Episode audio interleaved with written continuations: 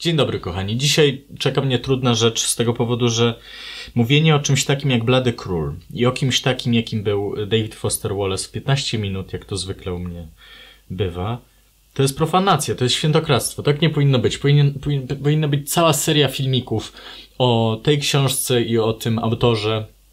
Powinny być kursy uniwersyteckie w Polsce, ale właśnie nawet nie mamy dostępu do Opus Magnum. Nie mamy po polsku przetłumaczonego Infinite Jest książki, z którą nadal się męczą nasi tłumacze, czy jedna tłumaczka, która nam mm, zaoferowała już trzy pozycje wcześniej. To akurat jest przetłumaczone przez Mikołaja Denderskiego, poprzednie książki przez Jolantę Kozak, krytykowaną gdzie niegdzie. Ja się za bardzo nie znam na przekładzie, ale może dlatego też, jak przeczytałem krótkie wywiady z paskudnymi ludźmi i niepamięć, to miałem wrażenie raczej takiego e, obcowania z pisarzem, którego bardzo szanuję. Porównywałem go sobie do Borgesa nawet przez te poszukiwania nowych języków, tworzenie takich labiryntowych, dziwnych konstrukcji z tymi przypisami dolnymi ciągnącymi się przez nieskończenie e, długi czas.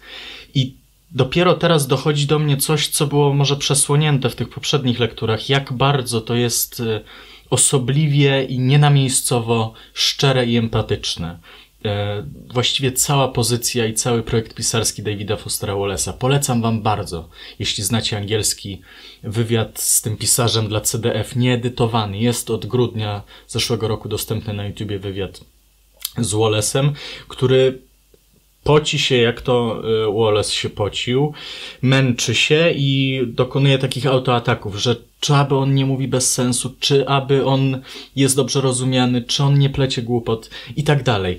I właśnie ta dyspozycja jego, tego, że on był raczej taki neurotyczny i bardzo wątły, y, jeśli chodzi o kondycję psychiczną, widać to y, w tej literaturze nie było prawdopodobnie lepszego zawodu do, dla niego niż e, pisarstwo, a ta książka jest z kolei o całkiem innym zawodzie, o skarbówce. Nie można sobie wyobrazić bardziej nudnego środowiska pracy niż, niż urząd skarbowy albo po prostu biurokracja.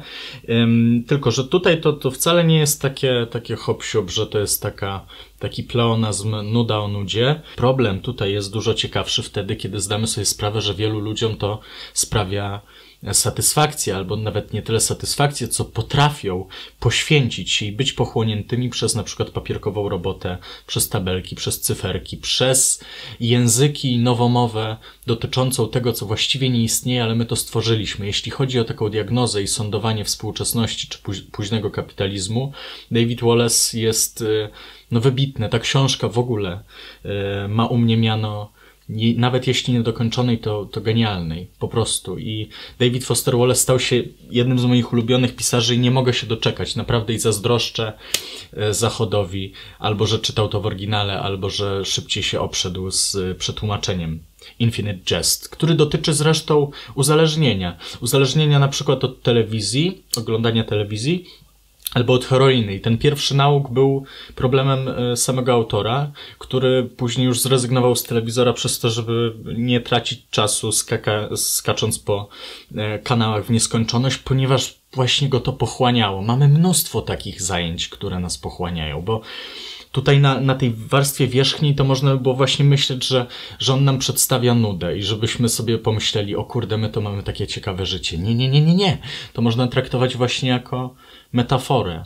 Ludzie potrafią się przyzwyczaić do, do czegoś, co właściwie jest bez sensu, co jest abstrakcją, a co jeszcze może mieć upiorną stronę, że to może wyzyskiwać, to może być okrutne dla, dla, dla wielu ludzi. To może być po prostu kolejny, kolejny bicz kapitału, który, który przesłania nam to, co w życiu może bardziej istotne, jak na przykład rozwój osobisty mm, albo duchowy, by powiedzieć staroświecko. Czy przypadkiem ta praca, która, e, której się poświęcamy, e, nie ma nic wspólnego z tym, kim jesteśmy i czego wymagamy od swojego życia, co chcielibyśmy faktycznie robić w życiu, bo jeśli zamieniamy tą satysfakcję ze zrobionej rzeczy albo z rozwoju własnego, zamieniamy tą satysfakcję, czy, czy przekuwamy ją po prostu na tą wartość kapitałową i na ten zysk, z którym coś możemy później zrobić, coś sobie kupić, e, to, to warto mieć taką autor, autorefleksję, żebyśmy przypadkiem nie wylądowali w kolejnym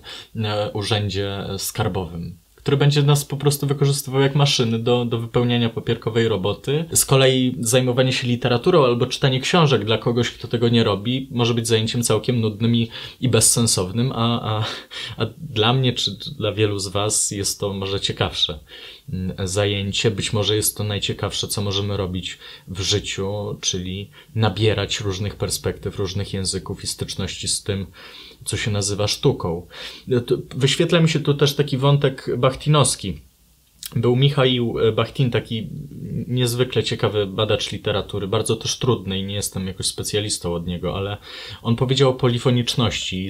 Znalazł to u Dostojewskiego, że tam były różne postaci, które mówiły bardzo różnymi, języ różnymi językami, ale przede wszystkim może miały inny światopogląd, który rozbijał jednolity obraz światopoglądowy e, powieści, które e, w przypadku Dostojewskiego są oparte na różnych sprzecznościach, paradoksach, konfliktach, ale jednocześnie te postaci są tak autentyczne w tych językach, a przecież wszystkie zostały stworzone przez Dostojewskiego, że jego e, pozycja autora staje się jakby taka nienadrzędna, ale gdzieś e, niemal niewidoczna, że są takie różne perspektywy, że ciężko było mm, się domyślić, czy, czy wiedzieć, z kim bardziej sympatyzował Dostojewski. Chociaż wydaje mi się, że już po stu, stu latach od, od wszystkich intuicji bachtinowskich, to możemy e, gdzieś tam z mniejszą lub większą słusznością stwierdzić, jaki był Dostojewski i e, które postaci wolał, albo które mm, postawy wolał. To szczególnie widać w Biesach.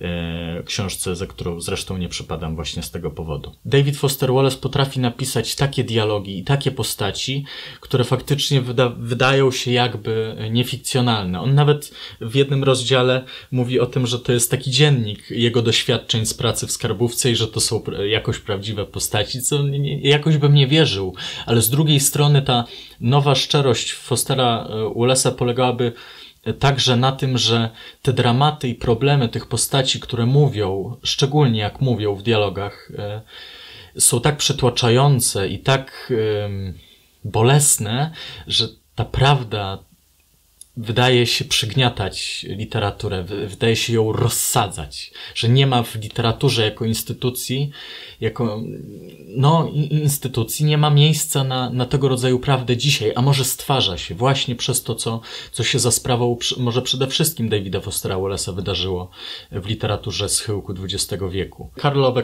o którym mówiłem i, i tam to polegało raczej na tym, że on dokonywał takiego samobiczowania się e, i, i totalnego obnażenia przypadku Fostera Wallace'a raczej chodziłoby o to, że jest całkowite przyzwolenie na bycie wyniosłym, na, by, na używanie wielkich słów, na y, używanie słów, które wydają się już wytarte albo nic nieznaczące, jak cierpienie, albo to, że nie wiem, czuje się ucieśniona jako kobieta. Jest świetny dialog pod koniec tej, tej książki między mężczyzną a kobietą. I to świetnie ze sobą koresponduje, jak on wypada na przykład w rozmowie takiej całkiem faktycznej, mimo że wiadomo, podczas nagrywania z różnych stron i, i to nie jest zwykła rozmowa. Mówię teraz o tym wywiadzie CDF-u.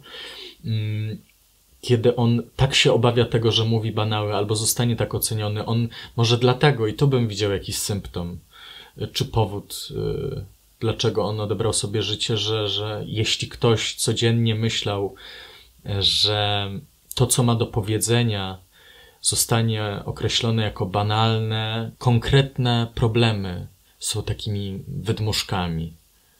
No, jeśli ktoś dokonuje takiego wyznania, nawet jeśli nie mówi tego z pozycji pierwszo, pierwszoosobowej, tylko wkłada to w usta swoich postaci, to, to musi mieć wrażenie, że, że to właśnie przekracza pewne granice dobrego smaku, moglibyśmy powiedzieć. No. Jest to smutna książka trochę przez aurę tego, że David Foster Wallace z jakiegoś powodu się zabił w trakcie. A oprócz tego jest bardzo trudna, niejasna, eklektyczna, a jednocześnie no, doskonała w swojej mm, niedokończoności, nieukończoności. I dziękuję za uwagę jednocześnie. Widzimy się niedługo.